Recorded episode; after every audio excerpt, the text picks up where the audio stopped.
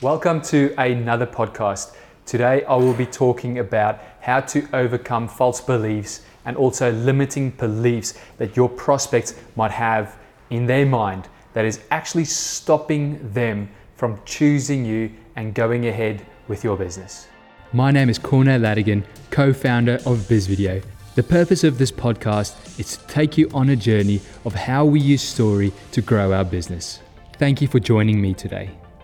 As a salesperson, you probably know that it is super easy to blame your customers, saying, Oh, why don't they just sign up with me? Oh, this person can't make a decision, and all these kind of things. But what, one thing we have to understand is that everyone, including you and also including your prospects, have a self image. Now, the thing is, self image can mean a whole lot of things and can change the way you sell and do business. So, here's a story to illustrate my point. So, when I first started in getting into mountain biking, I was doing a few little rides here and there in the in the Nerang State Forest. And I know at the time my, my uncle was really into all these mountain bike races and so on, right? So these long term, sorry, long distance endurance style um, races. And he always did this race in South Africa called the Cape Epic. And um, just to give you some background on this um, race, it's almost like the, the mountain bike version of the Tour de France. It's, um, it's eight days and it's like 16 kilometers of vertical climbing. So it means you actually climb Mount Everest twice and it's just insane. It's, it's one of the biggest in the world. Now, one day I was talking to my cousin um, on the phone. I was at a friend's barbecue, and um, for some reason, my cousin called me and we started talking a little bit. And um, she was mentioning that.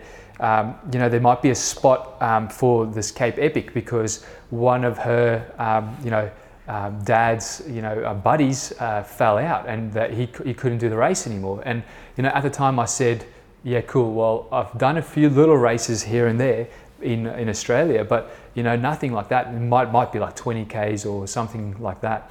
So, you know, uh, and the words slipped out of my mouth. I was like, yeah, okay, cool. It, I'll, I'll, definitely, I'll have a look. Yeah. Because I, I didn't want to say no to my cousin straight away. Um, so I just said, okay, cool, let's do it. So inside at the time, I was thinking like, what the heck did you just do? You know, the most you've ridden in a race is 20 Ks. Like, how are you going to be able to do over 800 Ks, you know, in South Africa on some of the, like the craziest terrain ever? Like, how is that even possible? And um, you know, so then my, my uncle got on the phone, and um, because he heard, he overheard this um, this commotion going on in the background with my cousin, and my uncle said, you know what? There's actually this guy uh, I think the previous year that had one leg. He did half of the Cape Epic, and, and, then for some reason he couldn't keep going. But that's four or five days. I can't remember exactly how many days. And I'm like, well, surely if if that guy can you know do that many days, I should definitely you know give it a go. So I committed, and um, I, I started training like crazy. But then one thing happened and it was like my ITB. So for you guys that don't know, it's like this band that runs, you know, alongside your leg and uh, got really inflamed and really sore. And every time my knee would go like this, even walking downstairs or pedaling or anything, that ITB like kept um, like crossing over my knee, and it was just the craziest pain ever. So even just walking was just crazy. But the thing is, I already committed to this Cape Epic. You have to have a buddy, so I've I've committed to the buddy, the, the partner that I went with, and uh, I could not pull out. So. I went, I flew all the way to South Africa, um, the long, long trek, um, to Johannesburg and then flew down to Cape Town uh, where this race took place. And in my mind, I'm like, okay, cool. Just obviously try your try your best, you know, as anyone would. And um, going to the, the start line, which is crazy. So I remember this morning, um, like it was like yesterday, and this was back in 2010. I remember getting to the venue, the start line, and each person has this massive bag that the organization or the race organizers give you at the beginning, where you can pack in all your stuff, and they put it on a bus and take it to the next location because you go from point to point with this race. And I remember, um, you know, bike in the one hand, bag across the other hand, just like super nervous, walking up, putting my bag down, and then went to the start line. And I remember it was super foggy because it was just like um, it was really early in the morning and I was so nervous. I looked down at my heart rate monitor, my heart rate said over 180. It was 185. I could not believe it. I was like, man, I have not even started this race and my heart rate is over 180, just super nervous. And um, the thing is, it felt like forever for us to even just get started. We're just sitting there, and it was probably maybe like 15 minutes, but honestly, it felt like hours. And um, anyway, we started. We um, the race started, and uh, as we we kept, like you know as I went along, you know, a few kilometers in, I'm I'm talking maybe three k's in. I saw a few. They, there's heaps of guys with flats, right? So they, they their tires blew out, and I'm like, wow, that's just the beginning of the race. Um, and then there were some people, like some grown-up guys, like men, on the side, on the floor, just sitting like this next to the road, crying. Okay, so you can imagine that they would have trained so much you know ahead of this this race they would have done like sometimes 80 100 k's especially if you if you train on the road you would sometimes do you put in a 150k ride and so on. So there's no there's no, i'm not doubting their ability to ride. Like these guys were super they were athletic. They were lying on the side crying. It just broke them. And like me i'm seeing all this stuff and my false beliefs about me not being able to do this kept crawling up inside of me. And then i was like you know what let's just get through this one day. If I can get through this day, which is 140 Ks, I'll, I'll call it quits and then I'll be super ashamed and all that stuff, but I'm not gonna die doing this thing.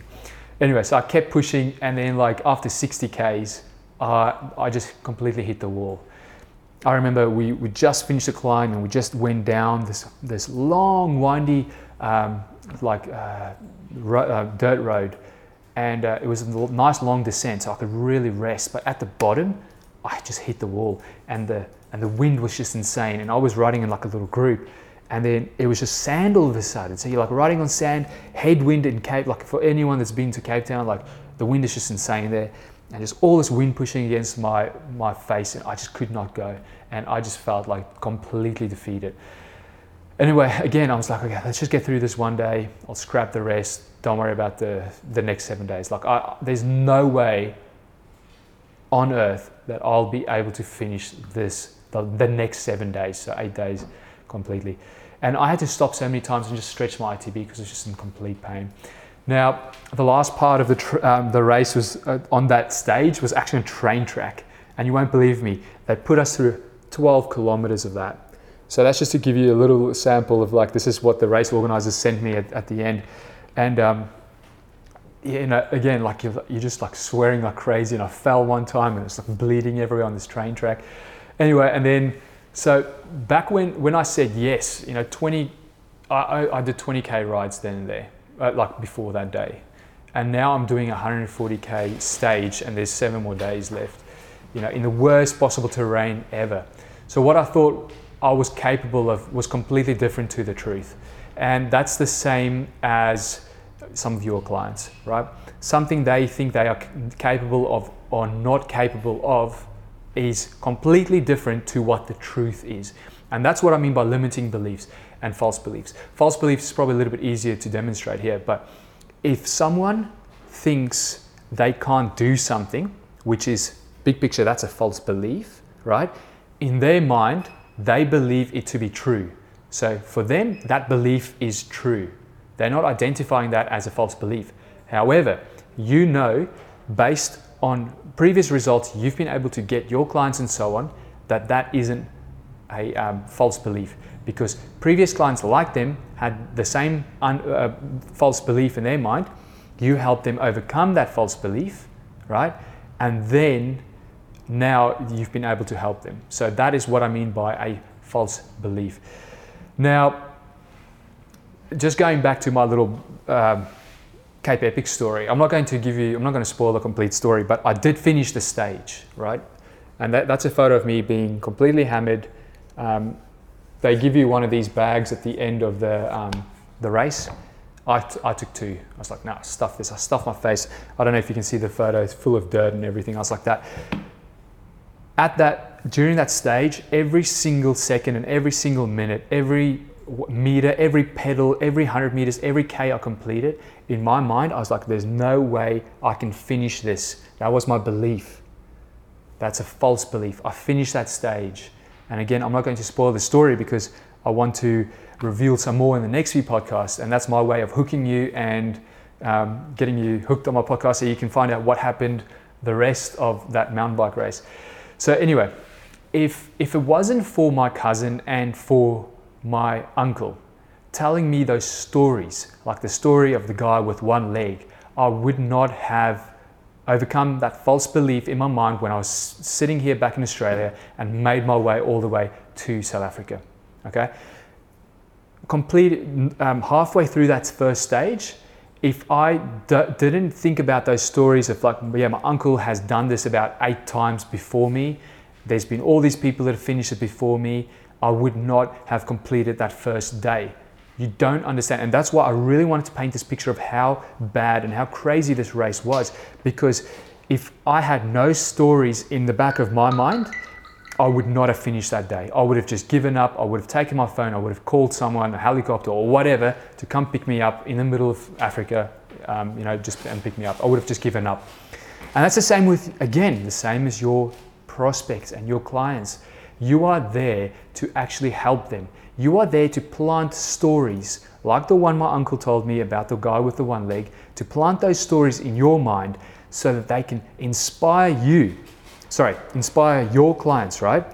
So you have the responsibility to plant the stories in your prospects' minds to inspire them to overcome their false beliefs and to take action so that they can grow, whether it is value or overcome some of their problems. Okay? So your prospects' limiting beliefs and false beliefs might be ex- uh, there's there's a few things. There's external, so it's like well, um, not enough money, or we don't have enough money, or um, the other one is uh, it, it's a vehicle, so it might they might be they might have a false belief about the industry and the type of business you're in. Like that industry is very dodgy and all that kind of thing. Or you as a salesperson, so if you're watching this as a salesperson, um, a limiting belief and false belief might be salespeople are always dodgy, they are just there to get money and blah, blah, all those things. So you've got to help them overcome that false belief. And the other one's internal. So this is where you have to inspire them to overcome some of those false beliefs of, I can't do this. So exactly the same as me with that mountain bike. I can't do this, even though I did. So the thing is, how many more deals, so if you had to go write down how many deals you actually have in the pipeline right now, uh, go have a look and, and, rate them. So how long have they been in that pipeline? Okay, and if you can go put put a little dot next to each one that you think there are some false beliefs hanging around, and that's why they are not committing to you, right? I can promise you, most of your deals is because of a false belief that your client is sitting with at the moment. And again, it might be about the industry, it might be an internal false belief, or it might be an external false belief, right? Just go identify that and think for yourself if you can help these prospects overcome that false belief, what will happen? The next logical thing is they will be open minded to hearing you out, looking at your proposal, agreeing to your proposal if it makes sense and if it will solve some of their problems, okay?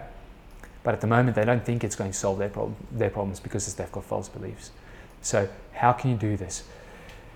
The, the way you can do this, again, going back to the guy with the one leg, that was a story told me to me. Okay, you as a business, as a salesperson, need to start using stories to overcome some of these false beliefs and limiting beliefs that people have in their own mind. If you can inspire these people, what will happen? Okay, you will actually help them more because they'll come on board with you um, they'll do business with you, you can help them out, and it'll actually grow your business as well because now you've got extra clients. Now, how can you tell these stories, right? So there's a few ways. You can tell your story as an individual, so if you're a salesperson, and you can also tell the story of your business. And I'm just going to go back to the individual one. This one is super important. So if you work in an organization with, let's say, 100 people, okay, just to paint a quick picture, and you're just one of the, the 15 salespeople in there, you need to craft your own stories, okay? Because again, people, the prospects that you're talking about, have false beliefs based on the company that you work for, even though your company might be awesome, okay, ethical and all those things, right? They still have false beliefs. And you, because you're associated with that company, they associate those same false beliefs towards you. So, how can you quickly overcome this? Is through telling your own story. Okay, so I'm just going to go back one step. So, how can you tell stories? Tell your own story as an individual, whether you work in the business or whether you own the business. Number two is tell the, the business story. So, that means all the people, the team, everything, right? All the clients. The third thing is, is tell stories of your clients. Like the guy with the one leg that I said to you before. That guy, even though I've never met him, I've only heard this story, I've never seen the story anywhere else except I heard it from my uncle. That's the story that made me do this Cape Epic, right? And get through that first stage for now. Again, I'll be telling the rest of the story soon. So, this is what our clients are doing. They're doing a business overview film, right? A story of their business. Now, the second thing is they do an origin story of their business. Some of our clients do individual stories, right? The other thing is they do case we do heaps of case studies. So for some of our clients, we've done 12, 13, 14, I don't even know, case studies, right? I, I, did, I did this analogy the other day um, on another podcast is your prospect is sitting in front of you, right? Your perfect ideal client. Now you have to go back and look in your little toolbox. Imagine this is a little toolbox, right? And in this toolbox, you've got to open it up and you've got to fetch a case study out of that to give to this prospect. Okay, it's got to be a case study that they will relate to. So that it could be the industry, the type of person, the, the role they are in the company, the type of result, the type of problems you've solved. You want a bunch of case studies, stories, right?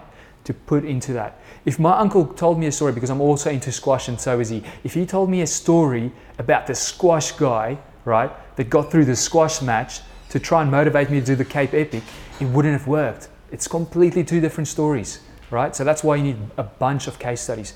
And the other thing is, is individual false belief breaking stories, right? So this is where you, as the business, can create pers- personal stories, right, of you talking and so on, providing value. So this is hidden inside a educational content video, okay, and you give it to the prospects to help them overcome specific false beliefs. So if you anticipate this person or this prospect might have a false belief, let's say for example, this costs too much, right? Then you're going to again go in your little toolbox of false belief breaking story videos. You're going to reach in and you're going to take out that story, that, that content video, and put it in front of them, right? So this might be a text, it might be an email, it might be in person, there's so many different ways of doing this. It might be remarketing on Facebook ads and so on. I don't want to go into all those details. I just want you to understand the core principles here. Then you will you will convert that person so much quicker. Okay? And th- we're just talking about one prospect. Now go multiply that all, over all your prospects and imagine you have a personal story, you've got a, a business uh, story, you've got an origin story for your business, you've got, let's say, 10 case study stories, right? And you've got about 10, um, you know, false belief breaking story content videos. What will happen to, let's say, a thousand or 10,000 people in your pipeline at the moment? What will happen? I guarantee you, your sales will look completely different. This is so important, guys. You have to understand how stories can overcome false beliefs. So I hope this podcast have helped you guys. If you like this video, if you're watching this on YouTube, please go subscribe, hit like, um, send me a comment, tell me what you think. If you are listening to this on, um, you know, as a, as a podcast, uh, audio podcast, please subscribe, whatever channel you are um, listening to this, and then also share it and, and comment all those kind of things. I hope you guys have enjoyed this. Have a fantastic day.